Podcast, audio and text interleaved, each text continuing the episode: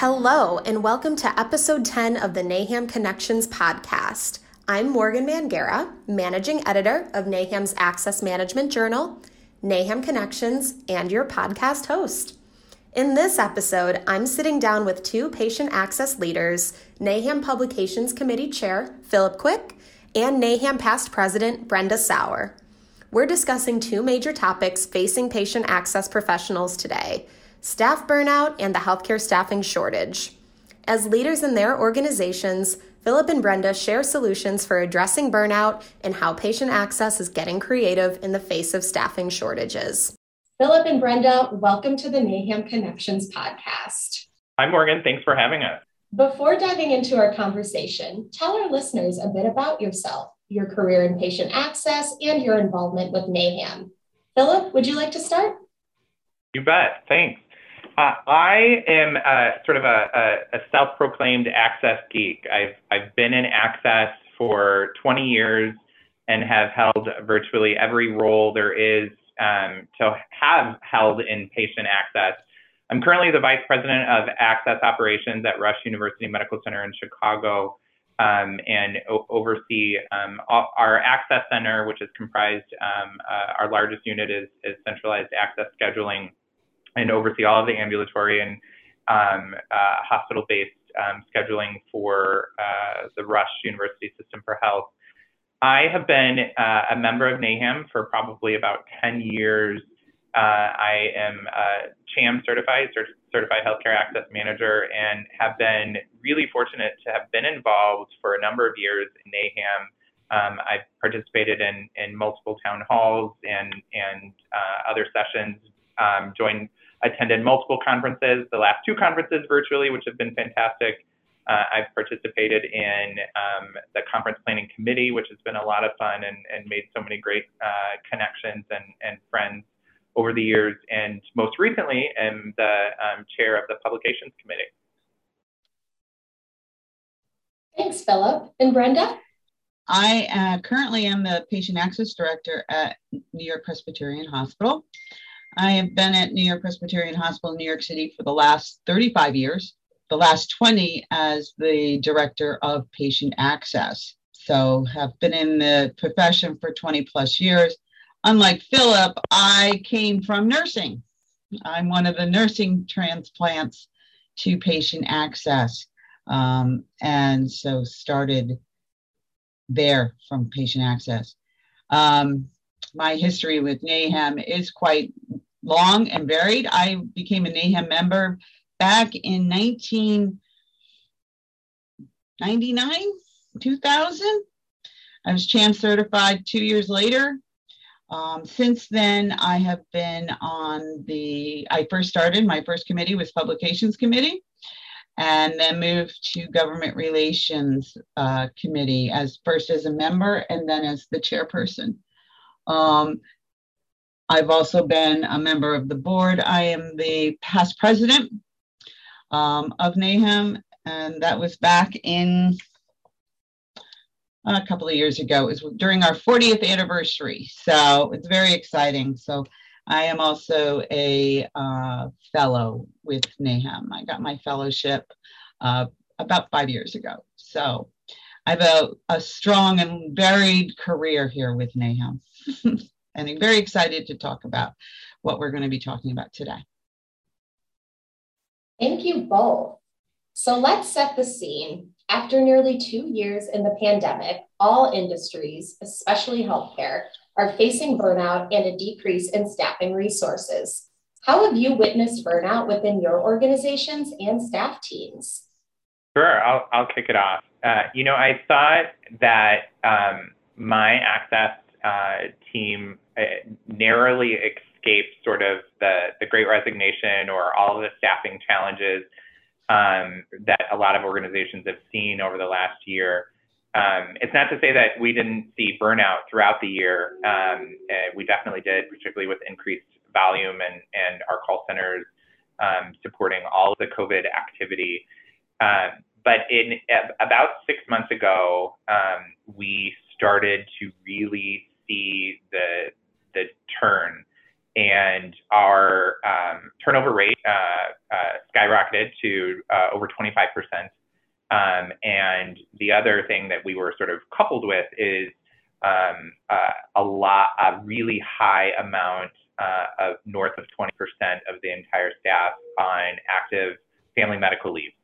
Um, so our, our shrinkage rate, when you kind of combine those and add PTO, had increased to almost 35%, um, which is, you know, in, in, our line of work and any line of work is, is just detrimental. And so the, the team that was sort of left holding everything up together was, was really experiencing a tremendous amount of burnout.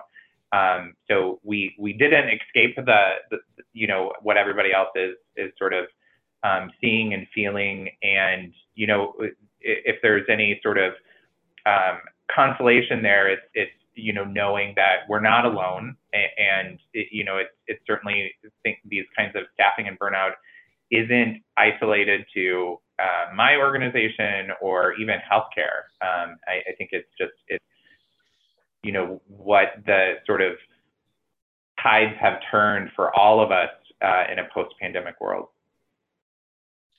I have to agree with Philip. Um, we also saw a very large increase in sick calls, um, family medical leaves, not only of the employees taking care of themselves or who have gotten sick, but also family members having to take care of family members. So, as he said, we had uh, upwards from 20 to 25% sick call rate um, or FMLA so having to deal with that. And then on top of it, there was a, a, a large, I wouldn't say large ex- exodus, but a, a fairly significant one from where my frontline staff went to back office positions because they could work from home um, if it more with their lifestyle. So that left the folks doing registration um, kind of like overworked. You could see the burnout happening. You could see them getting more tired. So that, of course, that increases your sick time, your lateness, um, your apathy amongst the frontline registration staff.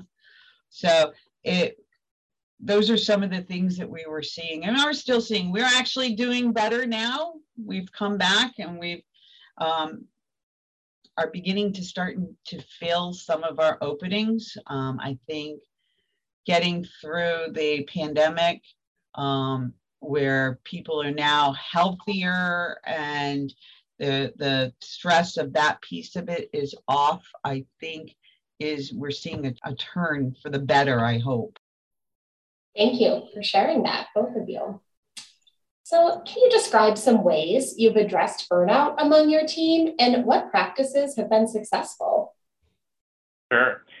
So, I think that, you know, engagement and burnout go sort of directly hand in hand. And, and I think that we've, you know, needed, I think a, a quick um, uh, lever uh, to, is to really ensure that our leaders are continuing with those traditional tactics and you know, having one-on-ones and having your your regular huddles and having team meetings. And I think during staffing shortages, you know, we're we're sometimes quick to to push those to the side.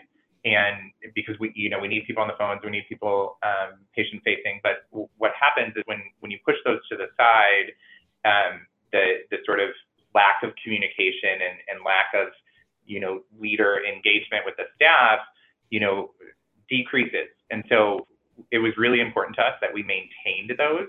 Um, so those are just, you know, whether it was leader rounding, one-on-one huddles, team meetings, um, to make sure that those were, were continuing. We've also done, um, uh, we've adjusted um, meal periods and, and uh, break times and, and expanded those knowing that, you know, the, the team is under a tremendous amount of, of stress and added burden because of all of our, our vacancies um, and high call-in. So really, really looking at at sort of those um, pieces. Um, additionally, we've we've implemented um, a uh, employee of the month recognition program to make sure that we're continuing that engagement and and you know, it, that we're not all negative Nancy all the time, and we're really recognizing, rewarding our high performers that are just crushing it on a day-to-day basis, and that comes with a monetary award. Um, and so those, those are really the, sort of the, the tactics that we've we've sort of um, gotten to to address. And you know, we're really fortunate at Rush to have um, a, a wellness center that was sort of created in, in early on in the pandemic for our entire workforce. Um, and uh, we're more fortunate enough to have it in the same physical building as, as my access center. Um, and they have something that's called a, a, a nap pod um, that they highly encourage you to take advantage of. Uh, it's a 10 minute quick, quick nap and it's pretty amazing, but you know, promoting self-care and wellness and, and stress management through that wellness center has been a really great strategic partnership for us as Philip said, I think one of the ways that we can address with the burnout or the feeling of being overwhelmed with this team is to meet with them often. Um, my supervisors, my managers, and myself met with the staff almost daily, um, especially at the height of the pandemic, also towards, you know, in the last year or so. Um, we've been there making rounds, having our morning huddles, talking to people, but also just checking in with them and just saying, How are you? You doing okay? Or if we knew that a parent was sick or a child was sick or somebody was, you know, they were caring for somebody, how are they doing? I think making those connections with the employees and, and as Philip said, keeping them engaged is very, very important. But also, it shows the employee that you care about them. You care about what's going on in their life. It's just not work. We understand, we recognize and identify that there you have a whole nother life outside of here. Um, if you're homeschooling kids and you're coming to work every day, how are you doing that? Is everything okay? Um, and also working with the staff. I know many times um, staff came to my to the supervisors and managers and they came to me and talked about it you know changing schedules working with the employee to make sure that their home life was covered along with their work life and trying to marry the both of them um, and being much much more flexible with schedules um, and time off and and the like there. Because i think when we did that people came to us and they understood and they were like all right you helped me out here now i'm going to help you out in this area. Um, and i think also working with the staff on their well-being. Um, at new york presbyterian we have a couple of different programs. Um, our be healthy program uh, making sure people are eating right, um, getting enough rest, getting the support they need. Uh, we had uh, our uh, human resources has a HR Connects where we can connect people with mental health workers if we need to. Um, you know, food insecurities. We created a food bank for our staff um, because we were finding out that sometimes they were the only paycheck coming in and there wasn't enough food for the families um, and looking at you know hardship grants um, for them to help them get through whatever bump in the road that they were having so we started that program also sounds like you are both and your organizations are truly leading with empathy like what you hear on NAHAM Connections podcast? Visit naham.org slash NAHAM Connections to catch up with the latest patient access content and insights from patient access professionals and industry experts. So, surely burnout has led to the staffing shortages healthcare organizations are facing. Still, patient access is finding ways to fill these gaps to maintain a positive patient experience. You mentioned some of these tactics um, in the last question, but as patient access leaders, how are you getting creative in the face of staffing shortages? I can start with that. I mean, we in my last you know, my last comments, I was saying about how we're being flexible with schedules and making sure that we get coverage. So that's part of it. The other thing is, is that like our ED staffing has been very, very short. Um, we've had people leave. We've had uh, people um, be out on, on family medical leaves. So what we've done is we've opened up uh, some overtime slots or some per diem slots in the emergency room for all of the registration staff. And so we've now got folks that, who don't usually work in the ED coming over to the ED and helping out there, um, which is quite awesome. As a matter of fact, I think it's it's awesome that they're coming over and helping their coworkers. Um, and as I always say, uh, you know, if you're looking for Christmas money, always come to the ED. We've got Christmas money for you there. Um, but it's it's an opportunity for that. Can also our emergency room has been very very busy over the last couple of months. Um, I think everybody who stayed home for the pandemic is now realizing I'm really sick and I need to come to the emergency room. so it's been very very busy. Um, the other thing that we've done is, and, and I've now done it in three of my hospitals, is developed a centralized check-in area so that patients coming in for scheduled appointments are coming in and checking in in a kiosk. And in these areas, we have anywhere from four to upwards to 10 kiosks where they can come in um, and patients can check in, in the, by themselves. And so instead of a patient coming in and meeting one-on-one with a registrar, patients are coming in and going into a going to a kiosk where I have one registrar who can handle or manage four to six patients at the same time and assist them in checking in in the kiosk. So it's using staff much more efficiently. Um, and because of we're on Epic, so our Epic system, you know, the pre-registration, the scheduling process is all done up in the in the in the front end of the registration process. So we can clear all of those patients and as they come in, they can come in, check in, do their paperwork, um, either at home via Connect or um, on the kiosk as they come into the for their appointment. So it has created a lot more efficiencies um, in my department and those staff members that I don't need to have help check in patients um, for that. Uh, I can move to other places like the emergency room. I think, uh, you know, Brenda hit it at the nail on the head. I think, you know, moving resources and, and sort of gone are the days of people are sort of static in, in any one unit or, or role. Um, so being able to to move them around and, and share resources and in sort of the broader uh, encompassing access arena is, is really important and we've found has worked well.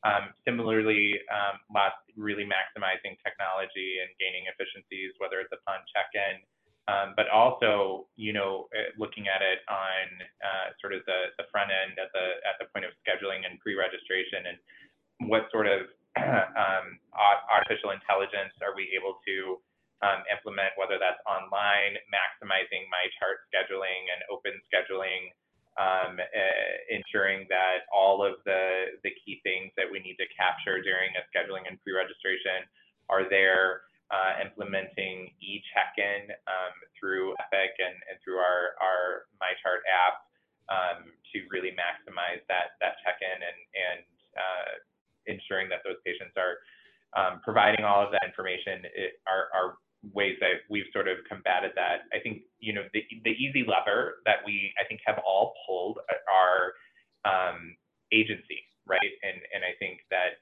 agency has simultaneously also had its own challenges with staffing shortages and call-ins and, and whatnot. And so you know they're they're a little bit less reliable. I know a lot of colleagues across the country have had to tap into to agency, and you know it's it's certainly an expense um, and, and paid at a higher labor rate. And, um, and, and I think people have gotten to the point where, you know, I just need a warm body, but I think it, it comes with, you know, sort of a double-edged sword with, you know, investing the training and, and resources that it takes to get someone up that um, is not, you know, going to be committed to the organization.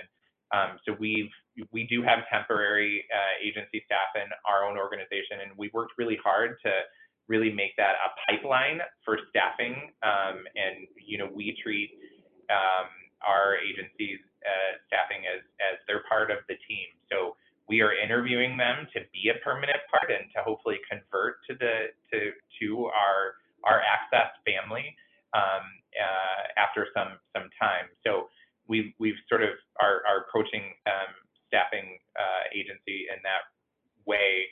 The other thing that we have done to address staffing specifically is really creating pipelines and partnerships with um, colleges and universities with um, alumni and certificate programs, whether it's a medical billing program or um, uh, you know a, a, health administration. I'm you know I, am an academic center. Um, uh, at, we're a university, but we don't have a lot of we we have very few non um, clinical degree programs, and so we we don't have a good pipeline, and so we've um, reached out to uh, universities and community colleges to sort of create this this funnel and pipeline, um, and have been largely successful with um, filling staff. Um, and and you know the pandemic has sort of forced a, a, a lot of people to make decisions um, because their their own professional jobs have changed, and so many people went back to school or did a certificate program. So we're starting to see sort of this surplus um, of uh, you know new grads or or recently completed um, certificate programs, and you know I look back at and four months ago I had you know nearly 30 positions open, and and now I think I'm under 10, and a lot of that was due to some of those pipelines that we've been able to, to feed into our, our access department. Thank you both. So for patient access leaders looking to implement some of these practices within their organizations, where can they start? What advice can you share with them? Um, from a patient access standpoint, there's two, you know, the two things that I think about is a, Philip said it earlier about developing a pipeline so that when you have openings, you have people that you are, you can fill, have them fill in. Um, I have to say my managers have done a very good job of keeping their pipeline full so that we may not have positions that are readily available, but we have people to fill them. The other thing that we've done is been very creative in looking at folks from a different angle, so to speak. We don't only look for healthcare professionals who have registration backgrounds.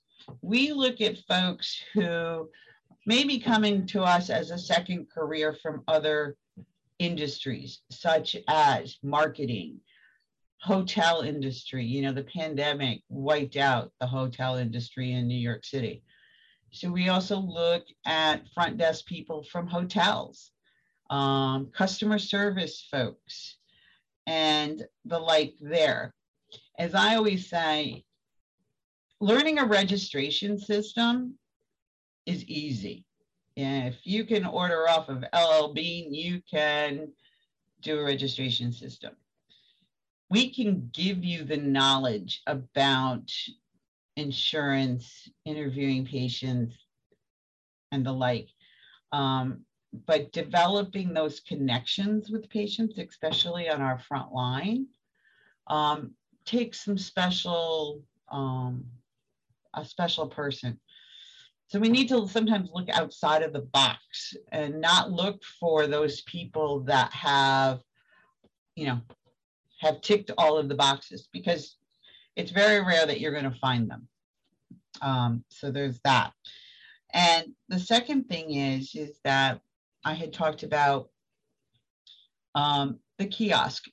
And so you need to work with your IT team, your IT um, partners and see does your system lend itself to developing a kiosk system for patients to self check in.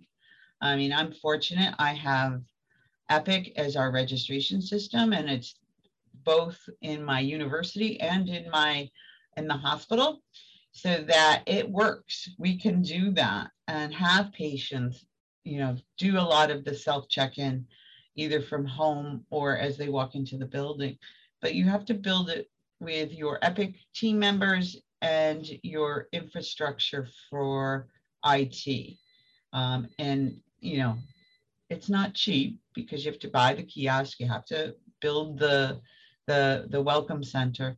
But i think patients um actually appreciate uh, for the self check-in we have um, many patients now who just come in they know what they're doing and they come in i got this check in and move on um, so I think it's also a patient satisfaction um, piece. So. I, I agree.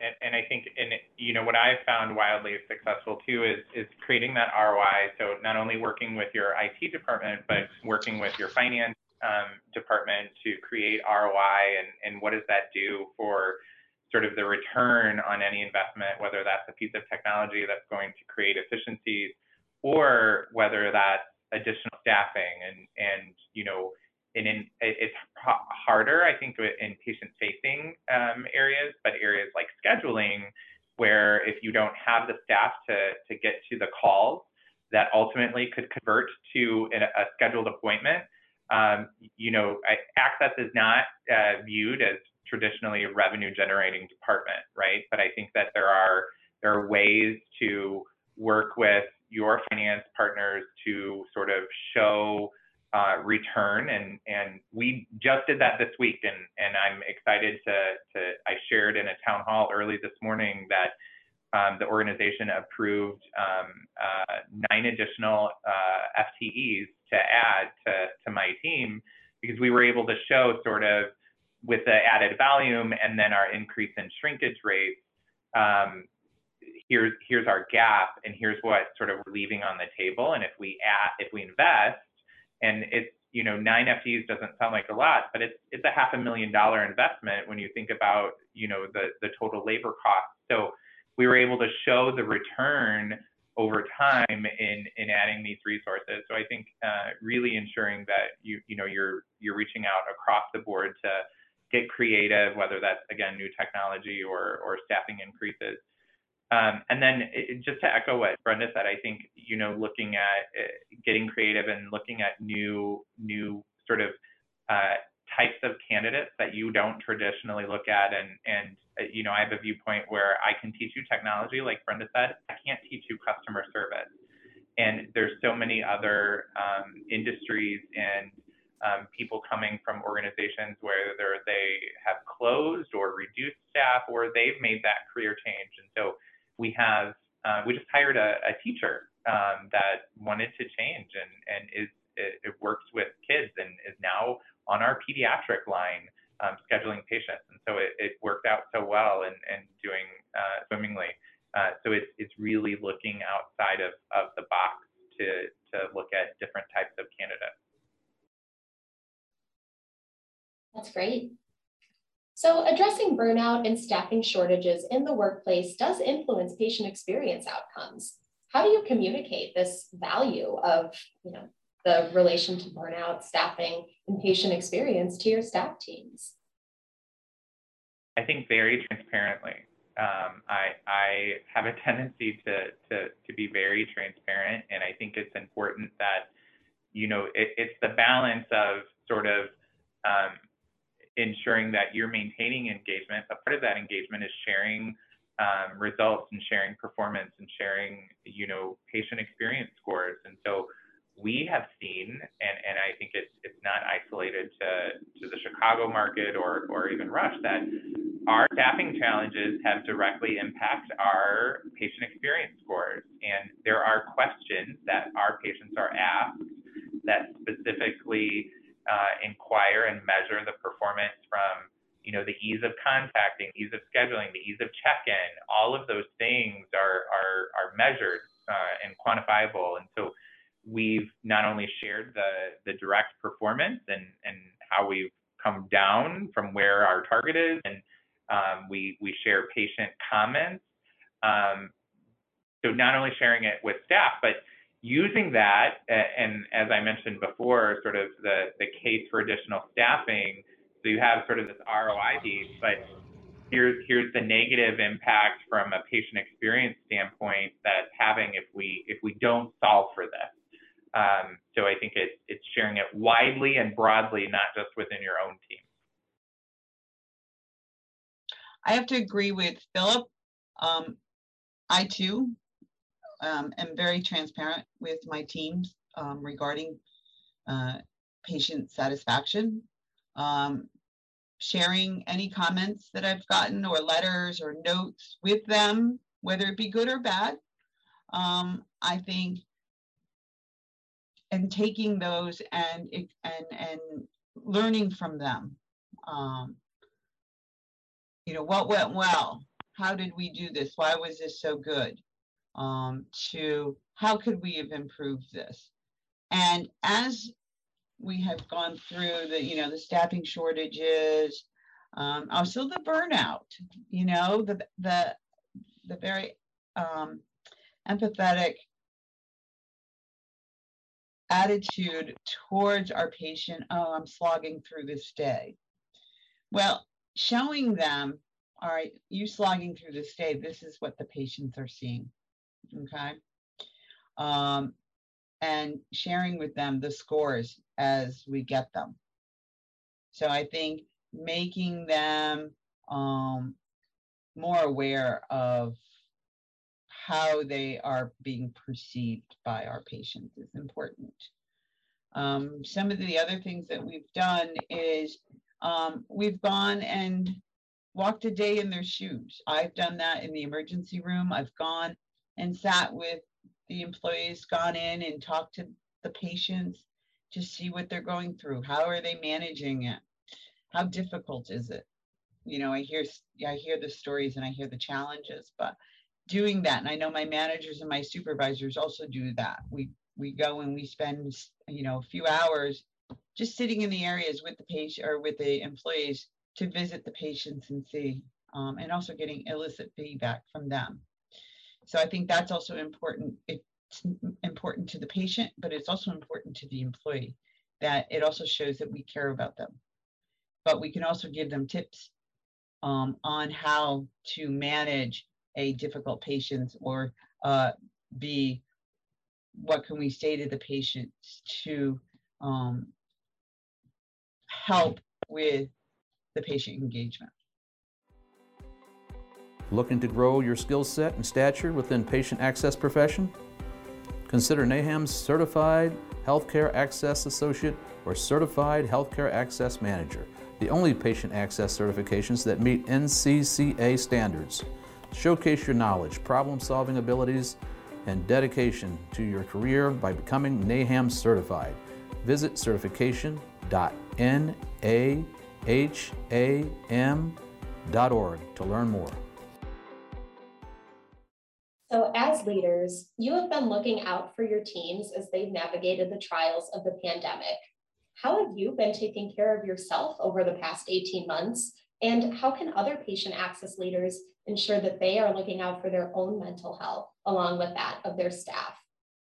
Oh, the, the, the silence is deafening. Yeah. So now we can say, all right, yes. So we've been taking care of everybody else for the past 18 months. no, in all seriousness, um, you have to take care of yourself. And you have to surround yourself with people who care about you. And I can't emphasize that enough. I think myself and my two sisters from our family are we are all essential workers. So I work in a hospital. My sister, one sister works in a nursing home as an administrator, and the other sister was with the post office. So, I mean, we're all essential workers and we were all working very hard throughout the pandemic. um, and even at the afterwards. Um, but with that, we all developed our own network of support. For especially for the folks for me especially it was my friends who weren't in healthcare. You know they worked in banking they worked as teachers they worked as um, marketing or they were in sales or something like that. Um, i think for six months i didn't cook a meal all right i would come home and, you know, in my apartment, I would come home and there'd be food in my refrigerator. I'd get a text, I left you dinner in your refrigerator. So and so left me, you know, let me in and and and put dinner in your in your refrigerator. And I think you need to surround yourself with support like that. I think um, they would be like, have you gotten any sleep? When are you going to get sleep? When's your day off? You know, all of this stuff. And and granted, it can be kind of naggy and and nudgy and all of that stuff, but it shows that people cared. And, you know, sometimes I did need to be reminded did I eat? Um, how much sleep did I get? Do I need to go to bed early? And the answer to those questions is yes. Um, and then the other thing is, is that, um, you know, making sure that somebody is there that cares for you. And I don't care if it's a two legged person or a four legged person. Me personally, I have a little dog and she is wild. I could be leaving the house for five minutes or 15 hours. But when I come home, she loves me. And I think that's all you need is somebody to give a hug to, um, whether it's a person or an animal, to make sure that, all right, you're, you're, I feel loved, and I'm alive. So I think that is very, very important. So, you know, getting plenty of rest, getting the love, eating well, and taking care of yourself. So those are my my tips. I agree with Brenda uh, and echo uh, all of those sentiments on on ways to really manage your self care. I've also tried really hard, and and I think that um, I wasn't good at the beginning of the pandemic. I don't think many of us were, and I'm, I'm getting better, but but really disconnecting and not being on 24/7 and you know really when you get home you're home and taking time for yourself and you know I have I have two young kids I have a 6-year-old and a 3-year-old and and you know m- making it a point where you know when I'm when I am home, I'm I'm not on my email with them and and really um, uh, interacting with with my family and disconnecting. And then it, it, I think it's also sort of um, walking the talk and and not um, you know sort of uh, trying to disconnect from in, in emailing my team on Sunday or Saturday or at eight o'clock at night when the kids do go to bed and and I think that you know we as access leaders, I think that you know you know we're we're on stage a lot, and I think that you know if if we're not walking the talk for what we're preaching, then it's going to be hard for our teams to do that too. So you know I'm I'm really trying to do better and and really create that work life balance that we all strive for. But I think in in today's world, it's ever more important that we all do that in order to take care of ourselves and that we're demonstrating those same behaviors so that we can lead by example. Those are great reminders for self care and for unplugging. Um, I appreciate you both sharing your stories there. So, to close, what is one step other patient access leaders can take today as they address burnout and staffing concerns in their organizations? I think reach out.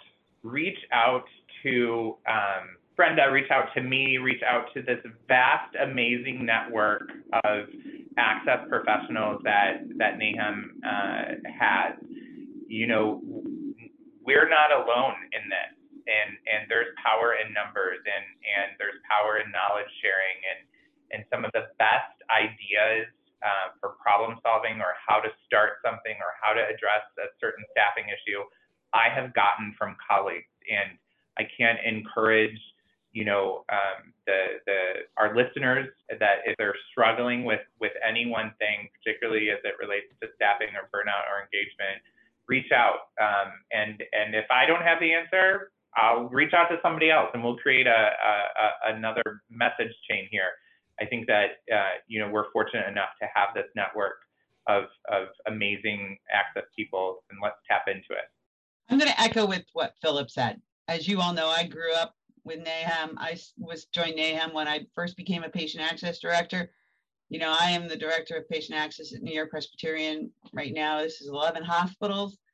I didn't, everything I learned, most of everything I learned is from all of my colleagues in from NAHAM um, and the influence that we have with NAHAM and all of the network um, colleagues that I have reached out to across the country. Um, and they've reached out to me. They've come back and said, Hey, I see you've done this. Can I pick your brain? That's what we're here for. Um, and that's what NAHAM is really, really good at. We are really good at developing the connections amongst each other. You know, um, I'm from a big university hospital, um, just like Philip is. But you know what? I have friends who are in the hundred bed hospitals too, and you know, out in the middle of you know nowhere. Um, so we have those connections, and I can't stress it enough. For so, I mean, for the one thing that I would recommend to everybody is go online, go on the website, read the articles, um, look, listen to our podcast. We gave a lot of great information today. Um, re listen to it because you're going to miss things off the first one. Um, and then read the articles that are coming up in the journal and connections. Philip and Brenda, thank you so much for sharing your insights and experiences with creative staffing strategies in addressing burnout. We appreciate your commitment to patient access and NAHAM. Thanks for having us, Morgan. Yes, great conversation. Thanks for having us. The conversation continues on NAHAM Connections. For more about how patient access professionals are managing burnout and getting creative with staffing, visit naham.org slash NAHAM Connections. That's N-A-H-A-M dot org slash N-A-H-A-M connections. Plus, NAHAM members can access a library of on-demand education featuring a breadth of trending topics. Visit naham.org slash webinars on demand to start learning. Not a member, but interested in taking advantage of these valuable resources? Join NAHAM to arm yourself with community knowledge and resources as you face obstacles in your daily work. NAHAM offers the year round education and knowledge you need to help navigate the unexpected. Visit naham.org slash NAHAM membership to become a member. That's naham.org slash NAHAM membership to become a member. Thank you to everyone listening today. Until next time.